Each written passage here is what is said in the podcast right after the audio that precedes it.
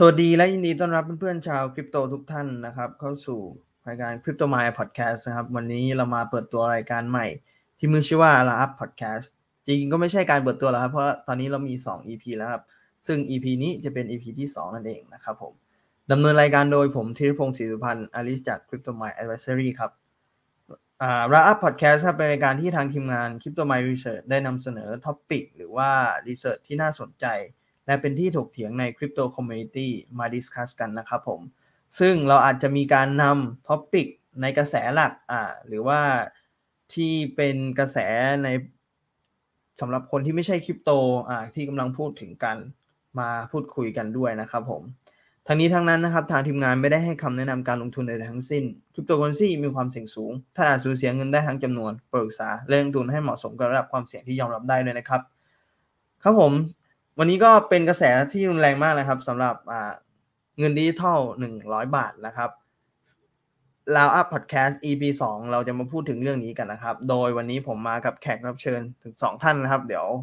ขออนุญาตเปิดตัวนะครับผม อะ คนแรกนะครับก็คือพี่อยู่จาก EP ที่หนึ่งมาด้วยครับผม แล้วก็พี่โฟกัสครับจากอ่าทีมงาน research ของเราเดี๋ยว ผมให้ทั้งสองท่านแนะนำตัวเลยครับ ครับ สวัสดีครับ ผมอรุณรุ่งโรจน์สุนทรนะครับ analyst จาก Cryptomind นะครับ ผมก็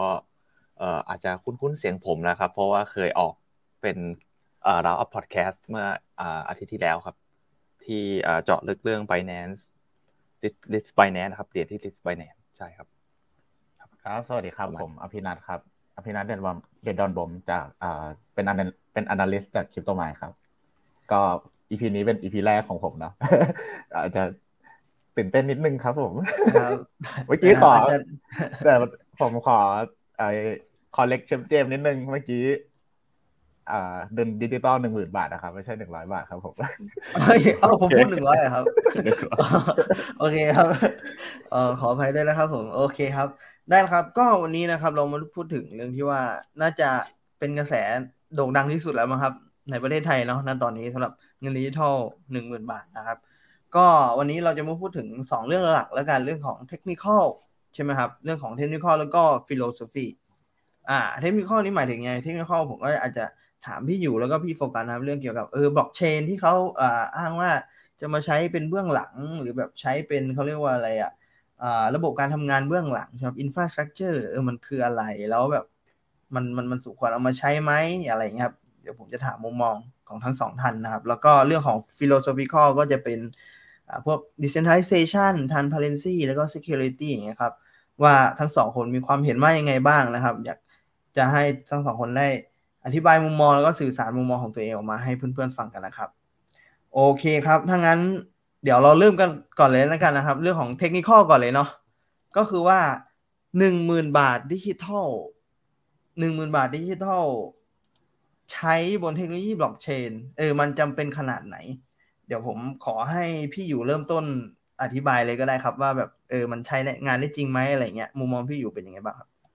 โอเคครับ ผมงั้นผมขอเกริ่นอธิบายคร่าวๆก่อนแล้วกันเนาะคือ อันนี้ครับจะเป็นนโยบายของทางพรรคเพื่อไทยเนาะที่จะมีการอัดฉีดเงินดิจิทัลหนึ่งหมื่นบาทนะครับ ที่งบประมาณงบประมาณอยู่ที่ห้าแสนหกหมื่นล้านบาทเนาะซึ่งโอเค อันนี้ผมมาที่ทางเทคนิคเลยแล้วกันนะครับ จะเป็น เรื่องของเป็นเงินนะครับที่สามารถทำการตั้งระบบได้ก็แล้วกันครับ เรียกว่า programmable money เนาะก็สามารถตั้งเงื่อนไขในการใช้งานได้ อะไรแบบนี้ครับ ผมซึ่งจริง ๆ แล้วบล็อกเชนครับ มันสามารถทำได้นะตามเงื่อนไขอย่างที่พรรคเพื่อไทยเขาอาจจะกำหนดไว้ครับ ผมก็จะเป็นอาจจะต้องใช้งานในรัศมี 4 กิโลเมตร ตามที่อยู่ทะเบียนบ้านนะครับ ผมซึ่ง อาจจะต้องเป็นร้านค้าใกล้บ้านเท่านั้นเนาะที่เราจะจำเป็นที่จะต้องใช้ ส่วนความจำเป็นที่จะต้องใช้ไหมอันนี้ เอ่อถ้าถ้าถ้าในมุมมองของผมนะครับ ถ้าเป็นของบล็อกเชนซึ่งจริง ๆแล้ว ถ้าเป็นของเว็บทัวร์ครับ จริงๆแล้วมันก็สามารถจะโปรแกรมได้นะอย่างเช่นพวกคูปองต่างๆครับ ที่เราสามารถตั้งเงื่อนไขในการใช้เงินได้นะ ไอ้ตรงเนี้ยครับผมผมก็เป็นผมก็รู้สึกว่าโอเค ถ้าเป็นในทางของเว็บสองอะไรเงี้ยครับ อาจจะ รู้สึกว่าเราอาจจะคุ้นเคยมากกว่าหรือว่า มันอาจจะมีประสิทธิภาพมากกว่าหรือเปล่าครับ ประมาณนี้ครับ อืมอันนี้อย่างนี้แล้วกันคือพี่ยูจะบอกว่าแบบเอ้ยโปรแกรม mobile money มันไม่จำเป็นต้องเป็น มันจะไม่จำเป็นต้องใช้บล็อกเชนใช่ไหมครับ ก็คือเหมือนว่าเว็บสองหรือว่า ไอ้ทั่วไปพวกแอปธนาคาร หรือว่าแอปพลิเคชันจ่ายเงินอะไรทั่วไป มันก็สามารถทำได้เหมือนกันใช่ไหมครับ อืมถูกต้องครับอ๋อโอเคครับผม แล้วสำหรับพี่โฟกัสล่ะครับ ก็อ่าผมก็คิดเหมือนกันนะว่า จริงๆ Web 2มันก็ค่อนข้าง make sense กว่าที่จะทำเพราะว่าเอ่อมีการทดสอบมาแล้วอย่างเช่นอ่าระบบของเปาตั้ง หรือว่าเป็นแบบพร้อมเพย์ อะไรทำนองนั้นนะครับซึ่งอย่างเป่าตังเนี่ย มันก็เป็น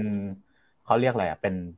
เป็นโปรแกรมว่าวันนี้ได้เหมือนกันนะว่าแบบชชำระได้แค่ร้านนี้เท่านั้นนะแล้วได้กี่บาทเท่าไหร่อะไรยังไง อันนี้ก็คือเป็นการโปรแกรมเหมือนกัน แล้วก็ตัวเป่าตังเนี่ยเขาก็เหมือนว่าได้รับการเทสในในของจริงมาแล้ว 40 ล้านคนถ้าผมจะไม่ผิดนะ ก็ถือว่า เป็น track record ที่โอเคอยู่แล้วครับ เขาอาจจะแค่มีการปรับเปลี่ยนนิดหน่อยว่า อ่าถ้าอ่าทางเพื่อไทยอยากให้อ่าเงินจำนวนนี้มีการหมุนเวียนมากขึ้น ไม่ได้เหมือนกับการที่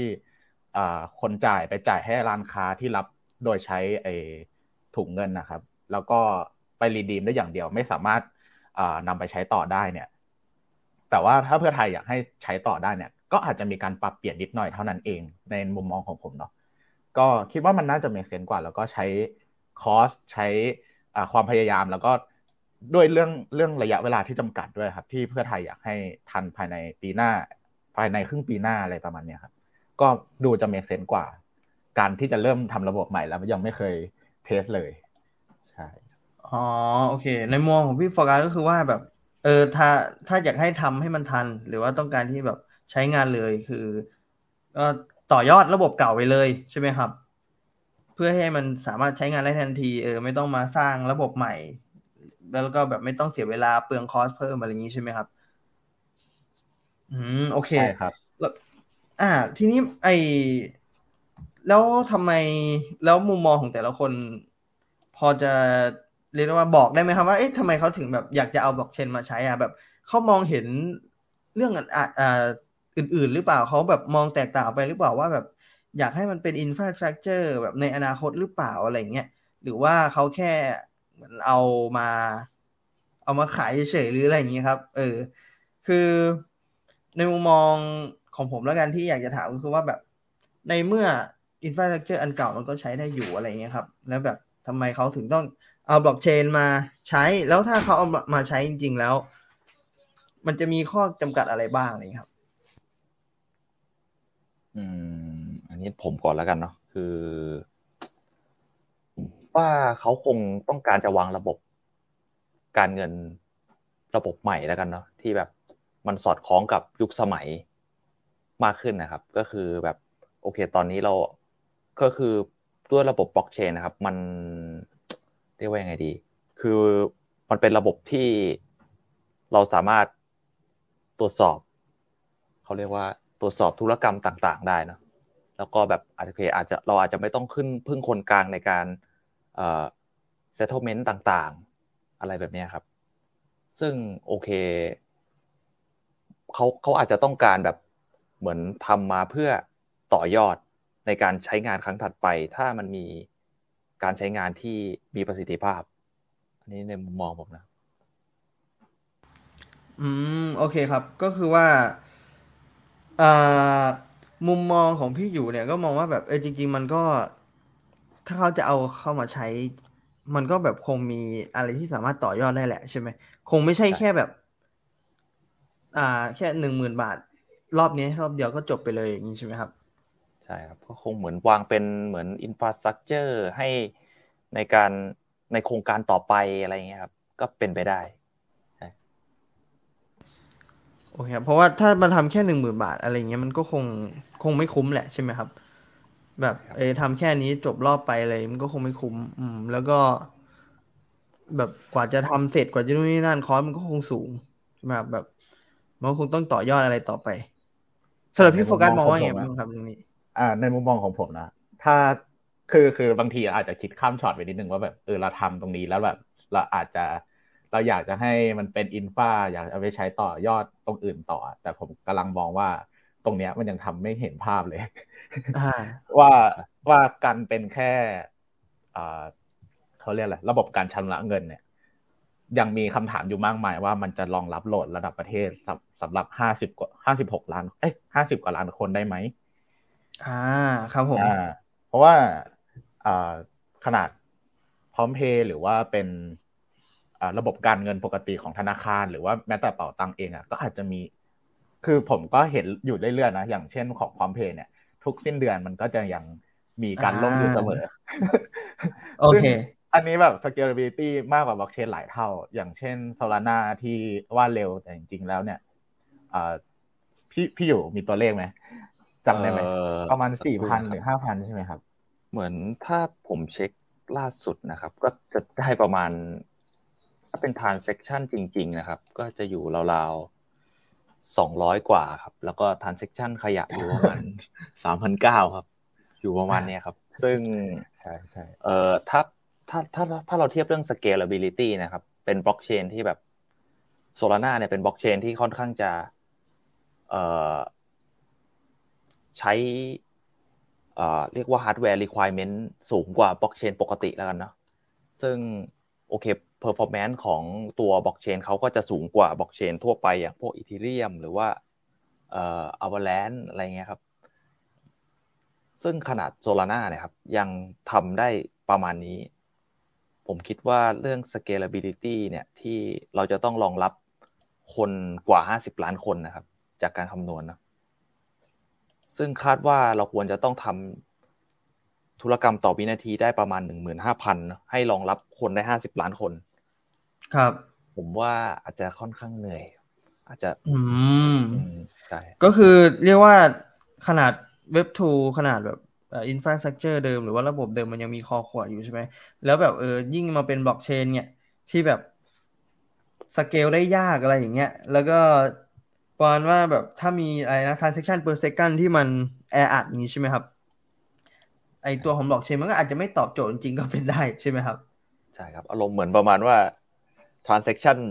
เก่ายังไม่จบเลยมี transaction ใหม่มารอแล้ว มันก็จะแบบเหมือน เหมือนเป็นคนที่ต่อคิวยาวไปเรื่อยๆครับก็จะยาวอย่างเงี้ยไปเรื่อยๆ ถ้าบล็อกเชนมันไม่สามารถสเกลได้นะครับอ่าจะต้องรอแล้วก็แบบใช่ ถ้าเป็นเรียกว่า crypto bro หน่อยอะไรอย่างนี้ก็อาจจะมองว่าแบบเฮ้ยเดี๋ยวแล้วแบบเรื่องค่าแก๊สค่า transaction fee อะไรอย่างนี้แหละใช่ไหมครับแบบเออมันมันจะเกิดขึ้นอะไรยังไงใช่ไหมครับ เพราะว่าแบบถ้ามันมีเขาเรียกว่าแออัดละกัน traffic ใช่ไหมของ transaction เกิดขึ้นณตอนนั้นอะไรอย่างเงี้ยมันจะมีปัญหาเรื่องของ transaction fee ที่แบบมันต้องจ่ายแพงอีกอะไรเงี้ย ซึ่งแบบเออการจะมาทำอะไรอย่างเงี้ยให้ประชาชนทั่วไปใช้มันก็คงแบบ ไม่อยากให้มีคอสตรงนั้นเพิ่มมาแหละใช่ไหมครับ แต่ในมุมมองผมคิดว่าเขาคงไม่ได้ให้ประชาชนจ่ายอยู่แล้วครับ เป็นคงเป็นระบบที่ค่าค่าไม่มีค่าฟรีอยู่แล้วอะไรเงี้ยแบบจัดการกันภายในแหละ แต่ว่าเอ่อมันมีเอ่อเมื่อเมื่อวันก่อนครับ คุณพงศ์วินจึงรุ่งเรืองจิตที่อยู่พรรคเพื่อไทยเขาก็เหมือนมาตอบคำถาม หลาย ๆคำถามที่แบบหลายคนแบบสงสัยอะไรเงี้ยครับ ซึ่งมันก็แบบ เออตามอ่า ตามอ่าถ้าเป็นโครงสร้างที่ที่อ่าของบล็อกเชนเนาะเขาก็บอกว่าจะใช้เป็น proof of authority แล้วก็จะมีการกระจายโนดไปตามหน่วยงานรัฐต่าง ๆ อะไรประมาณนี้ใช่ไหมแล้วก็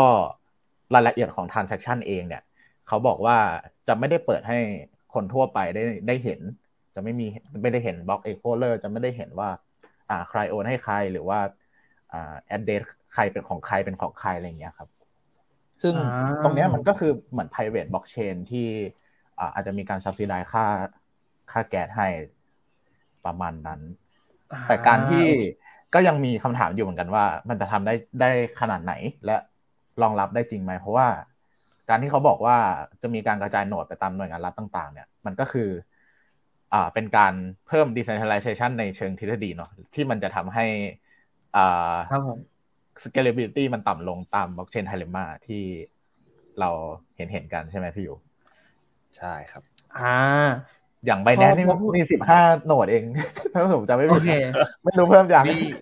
อ่าไปนั้นอะไรนะครับ BNB Smart Chain ใช่ไหมครับ อ่า BNB อ่าใช่มีสิบห้าโหนด เออ ก็คือประมาณว่าแบบถ้ากระจายโหนดออกไปเรื่อยๆ ตามตามตามหน่วยงานละซึ่งหน่วยงานละมันก็อาจจะเป็นแบบเขาหมายถึงกระทรวงหรือเปล่าครับ หรือว่าแบบ เป็นแบบอ่ากระจายไปตามอำเภออะไรอย่างเงี้ยครับหรือว่าแบบยังไงคงยังไม่ขนน่าจะแค่กระทรวงนะครับอ๋อระดับแบบใหญ่ ๆ ก่อนแหละ คิดว่างั้นก็ยังเป็นแบบ proof of authority ที่แบบอาจจะถือ อาจจะแบบเขาเรียกว่าอะไรคนที่มี authority อาจจะแบบแค่แบบสิบ10กว่าเจ้าอะไรอย่างงี้ใช่ไหมครับ ซึ่งมันก็จะแบบเปรียบเทียบ head to head กับแบบพวกแบบ proof of authority แบบกับบล็อกเชนอื่นๆได้อย่างเช่นแบบอ่า BNB Smart Chain หรือแบบอ่า Bitcup Chain เองอะไรอย่างงี้ใช่ไหมครับ ซึ่งแบบไอ้ทั่วไปพวกนี้มันมันทำธุรกรรมได้กี่ธุรกรรมต่อวินาทีนะครับโอ้โหที่มีถ้าแบเป็บน POA อยู่ไม่กี่เจ้าอะไรเงี้ยครับพี่อยู่มีตัวเลขไหมเป็น Binance ที่เขาเคลมนะครับ จะอยู่ประมาณหลักร้อยเองนะครับอ๋อหลักร้อยเองใช่ไหมครับ หลักร้อยเองโอเคเออเขาเคลมอยู่ประมาณหนึ่งร้อย transaction per sec ครับอ๋อเขาเคลมโอเคครับแต่ใช่ซึ่งโอก็เคจริงๆจริงๆตรงนี้เหมือนผมก็คุยมีคุยกับพี่หาลินหนึ่งเนาะว่าเรื่องความเป็นไปได้ ถ้าเขายังจะใช้บล็อกเชนจริงๆอะอาจจะมีการทำเป็น Data Layer ข้างบนคล้ายๆ Roll Up อะอ๋อที่แบบว่าเป็นเลเยอร์สองที่แบบโอเค ยังไงเขา centralize อยู่แล้วเนอะแล้วก็มีการครับ ไม่ได้เปิดโปร่งใสทุกอย่างอยู่แล้วใช่ปะแค่มีมีการแบบเก็บอ่าเขาเรียกอะไร Final Transaction ที่บล็อกเชนเฉยๆอะไรเงี้ยอ่าถ้าในมุมมองนั้นนะ ก็อาจจะมีอ่าเหมือนตัวกลางหรือว่ามีเซิร์ฟเวอร์ something เนี่ยที่แบบคอยรวบรวม transaction แต่ละวันแล้วก็ปิดแต่ละวัน คอยปิดลงบล็อกเชนแต่ละวันอะไรเงี้ยก็อาจจะเป็นประมาณนั้น ซึ่งมันอาจจะทำให้ scalability ทำทำได้ในระดับประเทศได้อะไรเงี้ย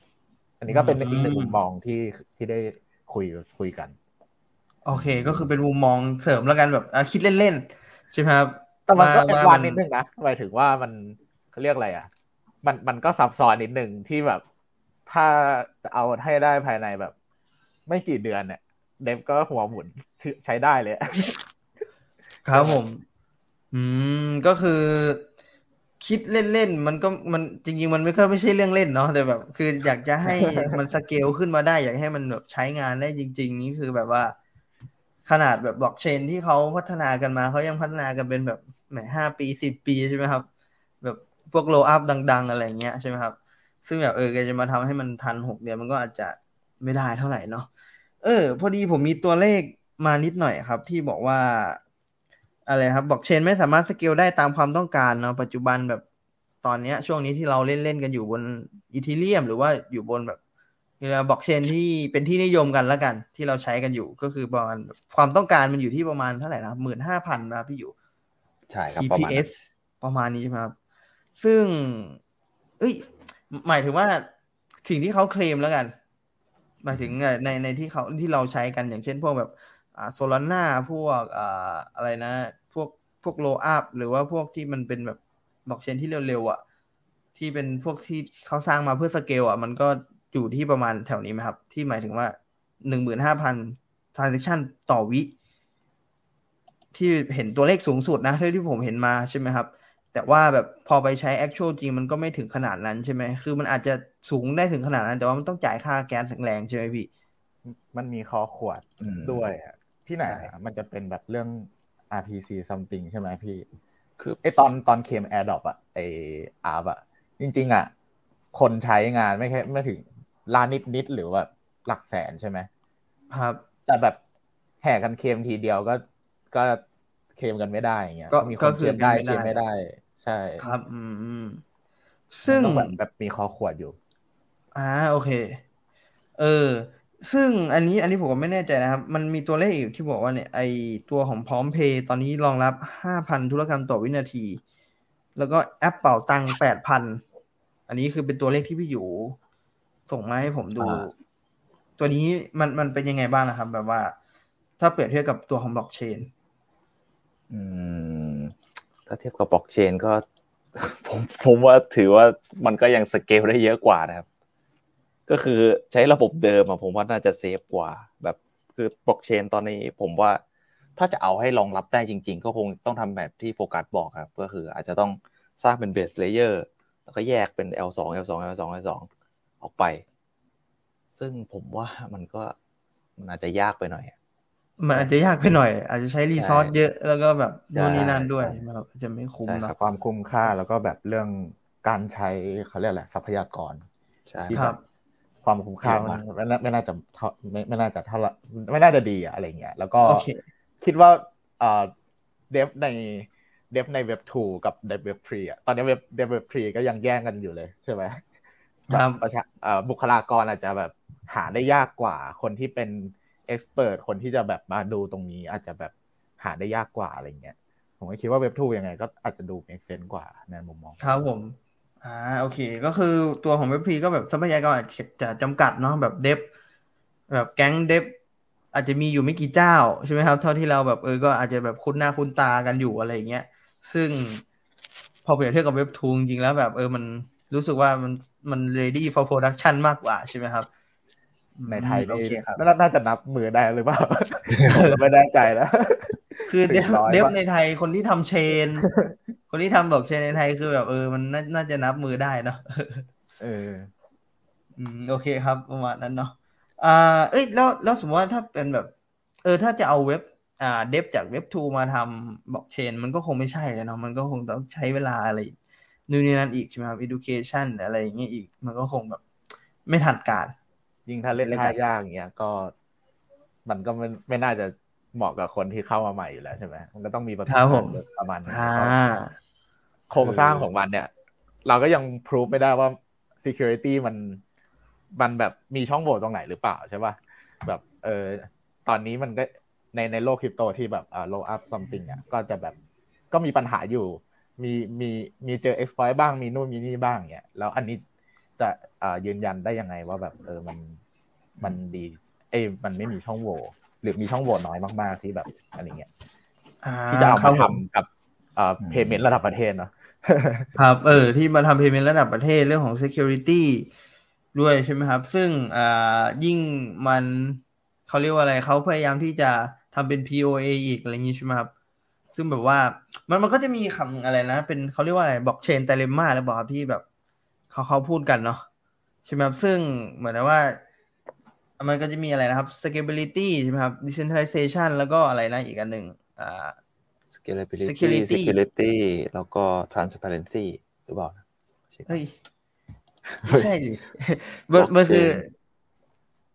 decentralization security แล้วก็ scalability เออแล้วก็ใช่ scalability scalability ปล่อยโป๊ะอ่าใช่กลาง ปล่อยโป๊ะกเอลางอแคสเลยไม่เป็นไรชิวให้ชิวเล่นมุกเล่นมุกเล่นมุกเล่นมุกเล่นมุกอะโอเคพี่อยู่เล่นมุกไม่ครับจริง ๆ พี่อยู่เป็นแบบคนที่ deep technical ที่สุดแล้วในทีมรีเสิร์ชของเราใช่เมื่อกี้พี่อยู่เล่นมุกครับ โอเค ก็ก็คือว่ามันจะมีอะไรนะแต่เลม่าครับอ่า scalability decentralization แล้วก็ transparency เออซึ่งไอไตเลม่าตัวเนี้ยผมจะถือว่ามันเป็นเรื่องของ มันก็คือ technical บวก philosophy ใช่ไหมครับ ก็คือเรื่องของแบบเออ technical บวกกับเรื่องของ philosophy philosophy นี้ภาษาไทยนี่เขาเขาเรียกกันว่าอะไรนะพี่แบบลมณ์ปรัชญาแบบเอออารมณ์ปรัชญาแล้วกันเนาะในเรื่องของอ่าว่าเออจริง ๆ แล้วแบบ definition ของ blockchain มันคืออะไรนู่นนี่นั่นใช่ไหมครับ เออแล้วคือผมอยากจะถกในเรื่องต่อไปนี่แหละ ที่พี่โฟกัสพูดถึงเรื่องของ security มาแล้วก็มันอาจจะโยงไปถึงเรื่องของแบบอ่า transparency ด้วยอะไรเงี้ยครับ ที่ว่าเออ เขาจะทำ proof of authority ใช่ไหมแล้วแบบเรื่องของ security มันจะเป็นยังไง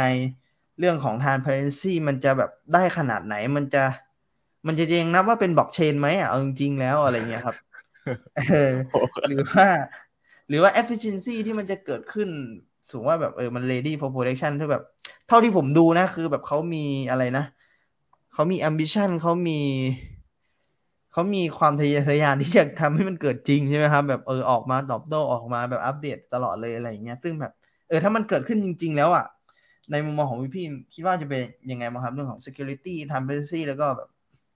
อ่า efficiency อะไรเงี้ยอืมเดี๋ยวผมก่อนแล้วกันนะถ้าเป็น security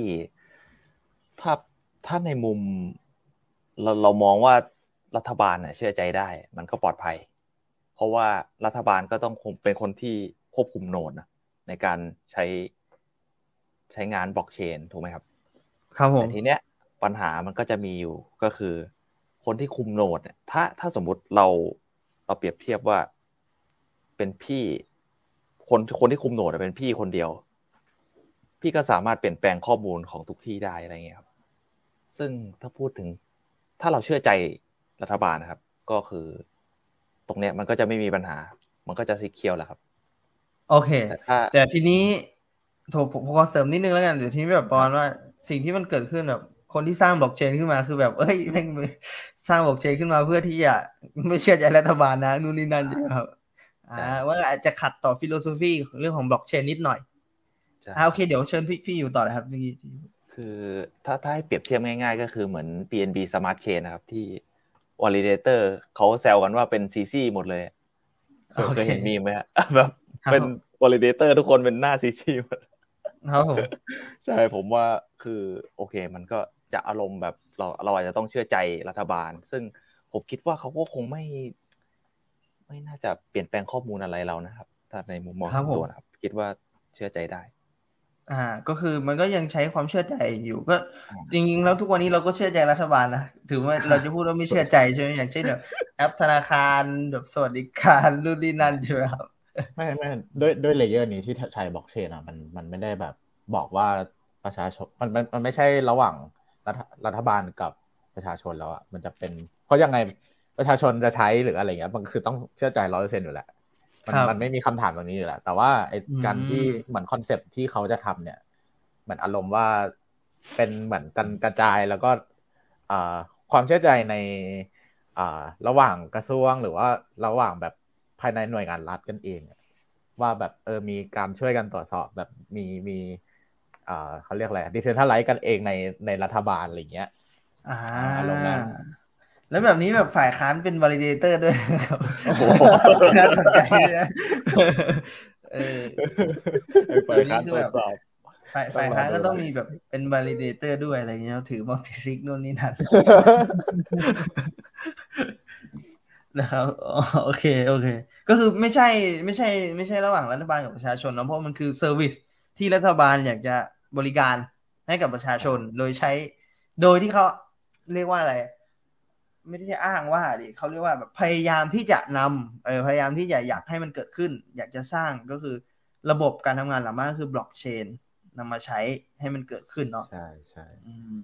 โอเคครับ ก็คือโอเค งั้นก็ตรวจสอบกันเอง แล้วกันภายในกระทรวงภายในหน่วยงานของรัฐอะไรอย่างนี้ ก็เป็น transparency อยู่ในอ่าอยู่ในกระทรวงนั่นแหละ อะไรอย่างนี้ใช่ไหมครับ เออใช่แต่ว่าถ้าประมาณนั้นต้องต้องมีฝ่ายค้านเป็นบริเตอร์ด้วยนะถ้าแบบจะทำอะโอเคแต่เอาจริงๆมันก็มันเห็นเห็นอ่าเห็นข้อมูลที่อ่าคุณพงศ์กวินเขาเขาพูดมาก็เหมือนแบบเขาอยากต่อยอดไปในมุมมองอื่นๆด้วยเอ้ยในในแบบแอปพลิเคชันอื่นๆด้วยเช่นอ่าเรื่องเกี่ยวกับอ่า โรงพยาบาลที่ดินซัมติงอะไรไปเรื่อยอะไรเงี้ยครับ ซึ่งอ่าใช่มันกลับกลับมาคำพูดเดิมแหละว่าโอเคจะไปถึงตรงนั้นเนี่ยเอาตรงนี้ให้รอดก่อนไว้ เพราะว่าถ้าสมมติว่าต้องเพราะว่าถ้าตรงเนี้ยมันยังรับรองรับไม่ได้มากพอใช่ไหมอ่าการมีเพมีแอปพลิเคชันมี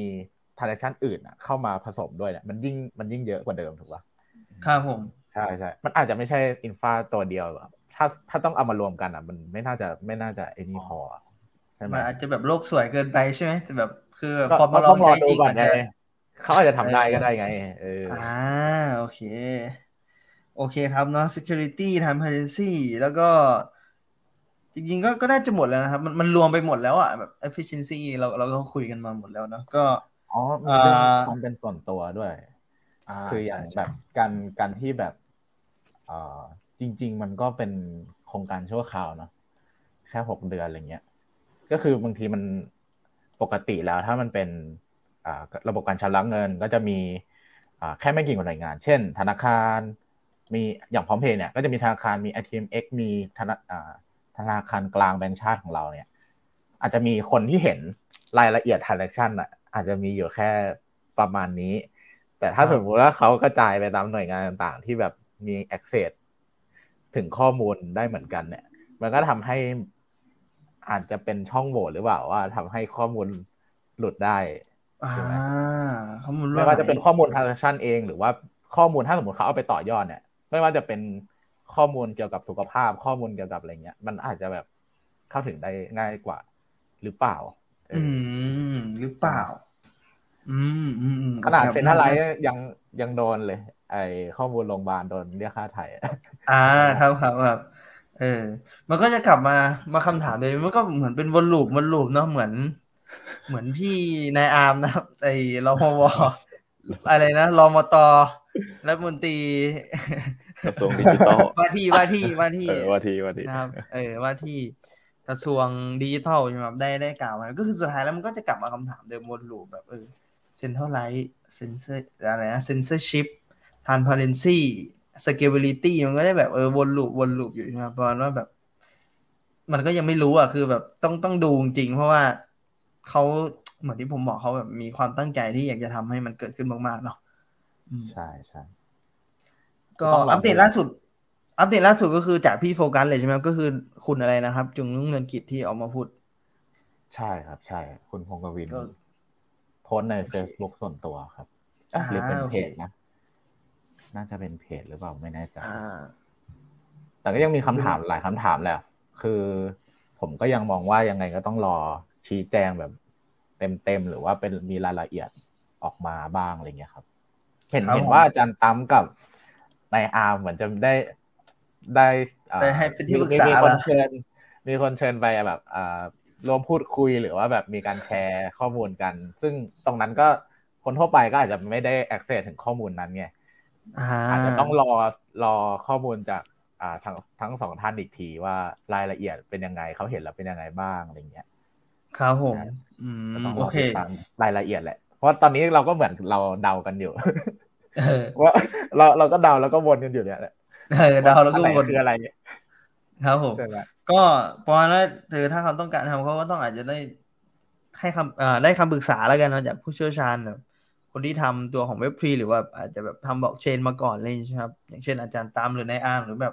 อะไรพวกพี่โดมเจริญยศหรือแบบอะไรนี้ใช่ไหมครับที่เขาทำกันมานานเนาะซึ่งเออมันก็ต้องมาดูกันต่อไป เพราะว่ามันก็มีในในวงการเดฟของเขาเองใช่ไหมครับก็แบบเออมีโพสต์นู่นนี่นั่นแล้วถูกอย่างว่าเอ้ยมันเกิดขึ้นจริงไหมบางคนอาจจะบอกว่าแบบเออไม่จำเป็นต้องใช้บล็อกเชนด้วยซ้ำถ้าอยากให้มันเกิดขึ้นจริงคือเอาคำว่าบล็อกเชนออกไปเลยอะไรอย่างเงี้ย มครับเออแต่ว่าเดฟอีกฝั่งหนึ่งที่อยากจะสร้างอินฟาให้กับประเทศไทยอย่างเงี้ยเอ้ยเขาก็แบบดูเหมือนว่าเขาก็ยังแบบเฮ้ยมันสามารถทำได้นะเขาก็อยากทำอยู่อะไรอย่างงี้ใช่ไหมครับ มันก็แบบ เออ เป็นเป็นเป็น topic ที่แบบว่า คุยยังไงก็ไม่น่าจะจบใช่ไหมมันก็จะวน เราก็ต้องมาดูจริง ๆ เนาะมาดูจริงว่าแบบเออเขาจะผลักดันไปถึงจุดไหนนับซึ่งถ้าเขาทำได้ เราก็เฮ้ยยินดีด้วยแล้วเราก็จะได้ใช้ตังค์ แอดดอปแล้วกันนะครับสำหรับคริปโตโกแล้วก็แอดดอปหนึ่งหมื่นบาทนะครับผมเราก็จะได้เออผลประโยชน์ไปด้วย อ่า ส่วนรัฐบาลก็โอเคได้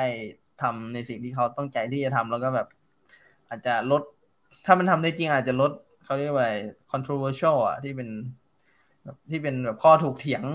กันใช่ได้ใช่หน่อยอะไรอย่างเงี้ยเนาะอาจจะต้องรอเวลาจริงๆนะครับผม โอเคครับอ่า สำหรับผมคิดว่าน่าจะมีคำถามแค่นี้นะครับ พี่ๆมีอะไรจะเสริมไหมครับ ถ้าไม่เสริมเราอาจจะได้ปิดรายการนะเพราะมันสามสิบนาทีละอืมคิดว่าโดยรวมก็ค่อนข้างจะครบแล้วนะครับ เรื่องที่พูดไปเรื่องโอเค programmable money scalability security transparency แล้วก็ efficiency เนอะก็อ๋อจริงๆมีเรื่อง CBDC ด้วยนิดหนึ่งอ๋อเอ CBDC อ๋อ โอเคอ่าเป็นคนละเรื่อง สำคัญมากอัอันนนี้นี้นะ แต่ก็แบบบางคนก็อาจจะสงสัยว่าแบบเอ้ยมันใช่ CBDC หรือเปล่านะเดี๋ยวให้โฟกัสเออแจกแจงเลยครับผมใช่คือจริงๆจริงๆมันมีอยู่ ตรงนี้มันก็มีอยู่หลายเรื่องนิดนึง เพราะว่าพอมันมาทำใช้ infra ที่มันเป็นบล็อกเชนเนี่ย แล้วแบบมีการ issue token ขึ้นมา จริง ๆ มันก็คล้ายๆ stable coin ใช่ไหมอารมณ์ว่ารัฐบาลมีเงินเท่านี้แล้วก็อิชชูเหรียญอิชชูเงินบาทขึ้นมา จากไอ้แบบ ไอ้นี้ขึ้นมาจากสร้างโทเค็นขึ้นมาเนี่ยแล้วก็แจกไปใช่ไหมแต่ว่ามันก็จะมีส่วนหนึ่งที่แบบบอกว่าเงินอะไรอะมีเงินจากในอนาคตที่จะเก็บได้จากภาษีที่ระบบเศรษฐกิจหมุนเวียนไปอย่างเงี้ยก็ต้องรอดูว่าแบบเออจะมีเงินได้ตามเป้าหรือเปล่า แล้วก็เอามาจ่ายได้หรือเปล่า ซึ่งแต่อ่อนยะย้อนกลับมาตอนแรกก่อนก็คือว่าที่ที่บอกว่ามันมันมีปัญหานิดนึงก็คือว่าพอมันอ่า มาทำลงบล็อกเชนเนี่ยมันก็จะเหมือนไปเข้าพ.ร.ก.สินทรัพย์ดิจิตอลที่อาจจะมีเรื่องข้อจำกัดบางอย่างที่ไม่สามารถนำมาใช้จ่ายแทนเงินสดได้ อ่า อะไรประมาณเนี้ยก็เดี๋ยวต้องรอดูว่าเขาจะออกมาหน้าไหนว่ามีการแก้กฎหมายไหมหรือว่าเอ่อเป็นในลักษณะไหน อืม แต่ว่าถ้าเป็นในเรื่องของ CBDC เนี่ย คือ รถแมพของทางแบงก์ชาติเขาอะเขากำลังตอนนี้เขากำลังไพลอตอยู่ ในวงจำกัดแค่หมื่นคนนะหนึ่งหมื่นคน เอ่อในแบบแถบแบงก์ชาติก็แบบอาจจะเป็นพนักงานแบงก์ชาติ หรือว่าคนในธนาคารที่เขา partner กันก็จะมีกรุงศรีมี SCB แล้วก็มีบริษัท 2C2P ประเทศไทย ก็รวมๆคือหมื่นคนแหละ แล้วเขามีความตั้งใจว่าเหมือนเป็นสโลแกนของเขาว่าเขา pilot to learn not pilot to launch ก็คือว่า pilot เพื่อศึกษาแหละ ว่าโอเค มีช่องโหว่ตรงไหนมีอะไรยังไงด้วย แล้วเขาก็ค่อยไป work ต่อแล้วไปปรับปรุงต่อว่าแบบ เออ ต้องปรับไปทางไหนยังไงบ้าง เพราะงั้นเนี่ยถ้าสมมติว่าเขาจะต้องมาเร่งเพื่อให้ เอ่อทันนโยบายของรัฐบาลเนี่ยก็อาจจะอาจจะแบบดู ไม่ค่อยตรงตามที่เขาวางแผนไว้หรือว่าแบบอาจจะมีช่องโหว่ด้วยหรือเปล่า เพราะจริง ๆ แล้ว CBDC มันคือเงินบาทที่ออกโดยธนาคารกลางโดยตรงเหมือนกับธนบัตรเหมือนกับเหรียญเลยใช่ไหมเพราะงั้นเนี่ยมันต้องมีความน่าเชื่อถือ แล้วก็มีความปลอดภัยความทุกอย่างอะต้องต้องแบบต้องต้องดีดีเกือบที่สุดให้ได้อะ ใช่ไหมไม่ใช่ต้องไม่ใช่เราจะมารีบอะ อืมโอเคครับ ใช่ แล้วก็ในมุมอีกมุมหนึ่งที่ถ้าสมมติว่าเราใช้เราไปใช้ CBDC เนี่ย คือ CBDC ถ้าสมมติว่าลองนึกสภาพว่าคุณถือเงินบาทแล้ว มีแท็กเรคคอร์ดว่าเงินไอ CBDC เนี่ยสามารถโปรแกรมได้ว่ามีอายุ มีอายุหกเดือนกับใช้ระยะได้แค่สี่กิโลเมตรเนี่ยถามว่าในอนาคตเขาจะจำกัด แต่ละคนได้เปล่าเช่นสมมติว่าแบบคุณมีคุณมีความเห็นทางการเมืองไม่เหมือนกัน คุณมีแบบนู่นนี่นั่นอะไรเงี้ย แล้วเขาก็จำกัดคุณแล้วก็แล้วแบบ ถ้าคุณไม่ใช้เงินคุณเก็บเงินไม่ได้นะอ่ามีระยะอ่า ไม่ใช้ภายในหกเดือนหมดไป อันนี้อาจจะเป็นแบบสิบปีถ้าห้าปีถ้าไม่ใช้นะเงินจะลดครึ่งหนึ่งสมมติว่าวีฮาร์วิ่งอย่างเงี้ย แย่แล้วแย่แล้วอ่าโอเคโอ้ไม่บอกไหมเหมือนแบบกระตุ้นการใช้จ่ายแกบอกว่าแบบเออถ้าฝากไว้เฉยๆ ไม่มีแอคทิวิตี้อะไรเงี้ย ไม่ทำให้เศรษฐกิจโต มีนโยบายมาถึง CBC ว่าแบบเออถ้าฝาก CBC เราไม่ได้ใช้อะเงินจะลดเรื่องนี้นั่นเลยอะ